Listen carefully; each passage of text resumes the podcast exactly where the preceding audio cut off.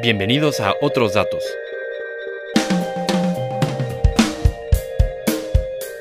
Un podcast de periodismo, no de opinión. Eduardo García y la redacción de Infocel Sentido Común repasan la información más importante de la semana. Buenas noches, con su permiso, Presidenta. Adelante, diputado. Hay en el país rodando alrededor de 18 millones de autos chocolates. Sería bueno legalizar esos autos. Sería una entrada de dinero fabulosa para los gobiernos federales, estatales y municipales. Se habla de alrededor de 50 mil millones de pesos. Ahora otra cosa, los autos ya están aquí. Díganme si el ejército de la ONU... La polémica sobre los autos chocolates o los autos que entran al país de manera irregular quedó ya resuelta. El Senado desechó la intención que habían incluido los diputados por regularizar esos vehículos. Estoy con César Pérez, editor económico, para que nos platique un poco el origen de este problema y las implicaciones que pudo haber tenido. ¿Cómo estás, César? ¿Qué tal, Eduardo? ¿Cómo ocurrió esto? Porque fue algo que el propio gobierno no había incluido en la miscelánea fiscal o en su ley de ingresos, ¿es correcto? Es correcto. Te diría que fue una mini crisis que se apagó muy rápido. Eh, todo ocurrió en el lapso de una semana, pero despertó mucha preocupación. Empezaría por contar en el inicio que, como bien decías, un grupo de, diputados, de la mayoría que encabeza Morena, metió de último momento un transitorio que permitía la regularización de los llamados autos chocolate. Abría la puerta a que muchos de los autos que entran de manera irregular por Estados Unidos pudieran empezar a circular de manera legal, lo que despertó mucha alarma entre los empresarios.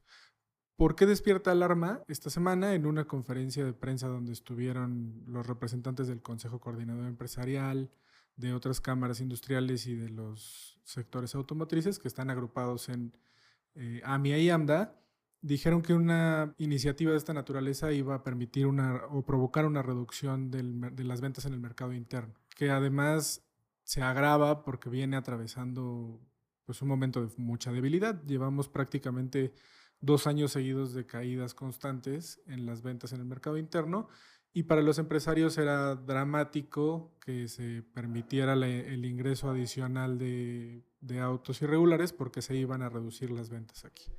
¿Qué pasó? Porque finalmente esta preocupación de los empresarios tuvo eco, ¿no? Sí, en, en, esa conferencia que te cuento, donde estuvieron los principales representantes del gremio empresarial, le hicieron un llamado a la mayoría que encabezaba Morena en el Senado para que frenara esta iniciativa y el senador Ricardo Monreal inmediatamente hizo eco de esta demanda y frenó ese intento. Ahora no solo no van a pasar los, los autos chocolates, sino que además también reconocieron que había mucha preocupación por otras iniciativas que se pasaron en diputados. Para recapitular brevemente, se quitó también la posibilidad de que se aumentaran los cobros por el derecho de agua, que no se elevaran tanto los niveles de retención de impuestos para las compras que se realizan por mecanismos electrónicos.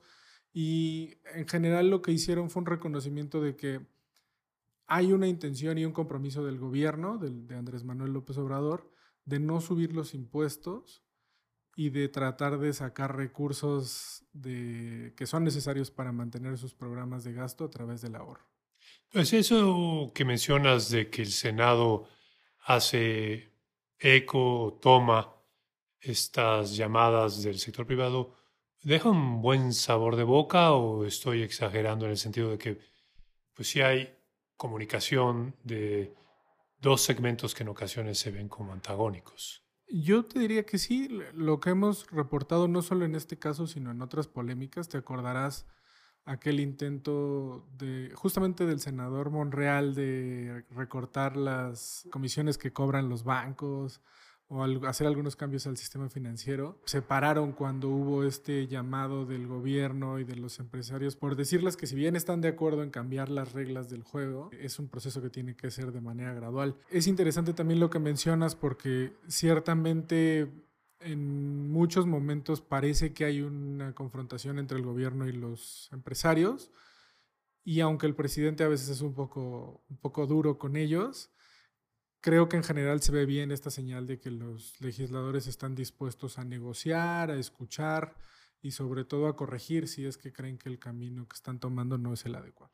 Ahora, esta decisión del Senado de dar marcha atrás tiene que ser ratificada por los diputados. Sí, eh, una vez que ya fue aprobado por la Cámara de Senadores, debe regresar a terminar el proceso legislativo en diputados. Todavía ahí podrían hacerle ajustes adicionales.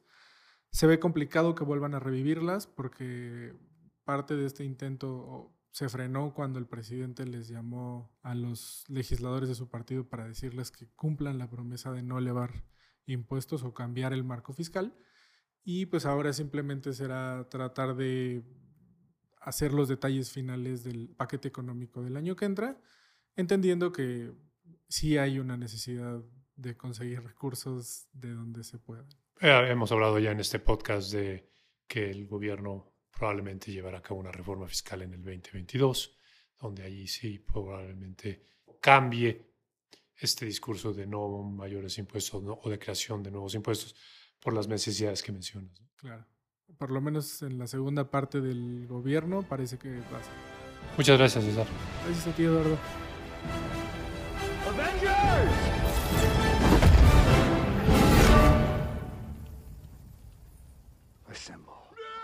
Grupo Lala, una de las empresas productoras de lácteos más grande de México, o la mayor, si no es que incluso de varios países de América Latina, generó recientemente cierta polémica. Estoy con Michelle del Campo, corresponsal corporativa, para platicar de, de esta polémica.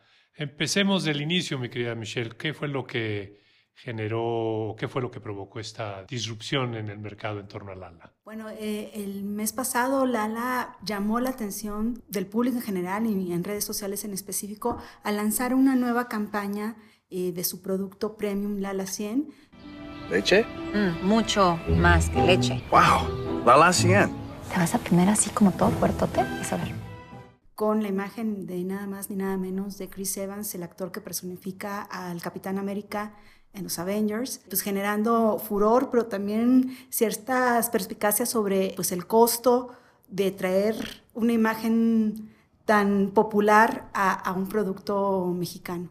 Y, frente a esto, ¿cómo reaccionó Lala o si ya hay alguna hay algunas estadísticas que demuestren el éxito o fracaso de la campaña? Para Lala, traer a Chris Evans fue un éxito porque logró impulsar en 45% sus ventas de leche premium, sus productos de mayor valor. En el tercer trimestre acaba de, reportar esos resultados y calificó como algo positivo porque todo el efecto que generó la imagen de Chris Evans generó un, halo pues, positivo hacia los productos específicos que, se, trata la campaña, Lala 100, pero hacia otro tipo de productos relacionados directamente con la marca Lala. Estos productos Premium 100 eh, son nuevas innovaciones de la empresa, ¿es correcto? Sí, Lala está apostando a la innovación y al lanzamiento de productos de mayor valor este, hacia el mercado mexicano.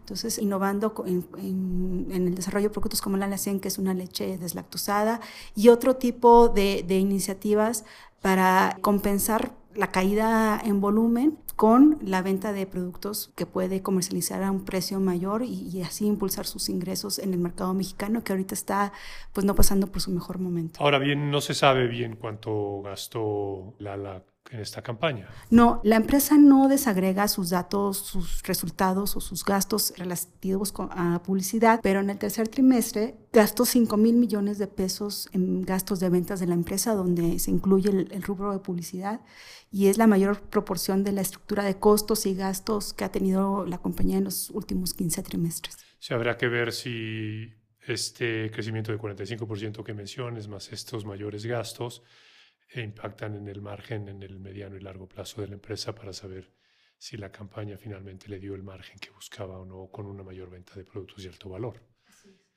Eh, ¿Algún comentario adicional que diera la empresa si, sobre si piensa traer algún otro personaje de los Avengers o algo similar para sus productos? La empresa no andó sobre el futuro de sus campañas de publicidad, pero sí reafirmó su apuesta a la innovación con nuevos productos como este que, que encabezó Chris Evans. Y que requieren de una publicidad distinta probablemente para poder atraer a los consumidores. Así es. ¿Cuál fue la reacción de los consumidores? ¿Hay algo que hayas tú podido observar en las redes sociales sobre si esta campaña gustó o no? Uf, esta campaña generó varios memes y, y varias menciones en redes pues que vinculaban el tema de tomar leche y tomar la chelala en específico, pues con las características del Capitán América o del propio Chris Evans. Y pues muchas personas, a tono de mofa o no, argumentaban su intención de, de comprar más productos de Lala o más productos lácteos gracias a, a la sugerencia de, de Evans. Por ejemplo, eh, Lina Barrientos señaló en un tuit, camino al súper a comprar toda la leche que me encuentre porque Chris Evans me dijo. Bueno, pues ahí está la publicidad influyendo en los patrones de consumo de los consumidores mexicanos. Gracias, Michelle. Gracias, Eduardo.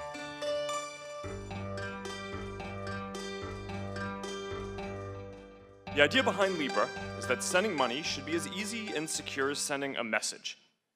Libra will be a global payment system fully backed by a reserve of cash and highly liquid assets. Now, I believe that this is something that needs to get built, but I get that I'm not the ideal messenger for this right now. We faced a lot of issues Una de las revelaciones más interesantes en las últimas semanas en términos financieros es la intención de Facebook, esta masiva red social, de crear una criptomoneda. La bautizó como Libra y estoy con Lisette Esquila para platicar de este tema como corresponsal de mercado. Lisette se dedicó en los últimos días a investigar cuáles son las implicaciones que podría tener una criptomoneda eh, propiedad de la red social Facebook. Hola Liz. Hola Eduardo. Eh, Liz, eh, ¿por qué esta criptomoneda, a diferencia de otras que ya tienen 10 años en el mercado, ha causado tanto revuelo? Eh, bueno, eh, para empezar, la criptomoneda pues estaría respaldada por Facebook, que es una red social que tiene una exposición a un tercio de la población en el mundo. Eso a su vez haría que la inclusión financiera, posiblemente con la llegada de Libra, pudiera llegar a otras personas que no han tocado los bancos. ¿Eso es bueno o malo? Depende desde el punto de vista. Los bancos centrales solo son los únicos que pueden regular y emitir monedas. Facebook también pretende hacer eso al mismo tiempo. Entonces estaría poniendo en peligro el sistema financiero de acuerdo con algunos analistas e incluso banqueros centrales que han, que han opinado al tema. Porque en los últimos detalles que han dado, eh, ellos pretenden ser un, un sistema de pagos. ¿Que, que suplantaría al sistema de pagos actual o a, a las monedas que hoy utilizamos normalmente todos para hacer intercambios comerciales? ¿no? Sí, eh, se estaría sustituyendo un pago tradicional. Todo lo harías mediante cuentas de usuarios verificadas a través de, de Facebook y se mantiene la parte de cartera de Calibra, que ahí tú estarías haciendo tus transacciones. Calibra es el sistema de pagos que crearía Facebook para intercambiar su moneda, ¿correcto? Sí, esa sería su cartera o su billetera digital. A ver, entonces con este escrutinio que está llevando, que está generando Libra, ¿qué, qué podemos esperar? ¿Qué sigue para esta criptomoneda que está obviamente en, en creación? Pues mira, eh, se pretende que la moneda empiece a, o sea, emitida a mediados de 2020. En un principio contaba con el respaldo de 28 empresas, principalmente financieras, pero conforme se ha estado liberando un poco más de información de los planes de Libra, se han bajado empresas de sistemas de pagos internacionales a través de digitalización como PayPal, eBay y Mastercard, Visa en su momento.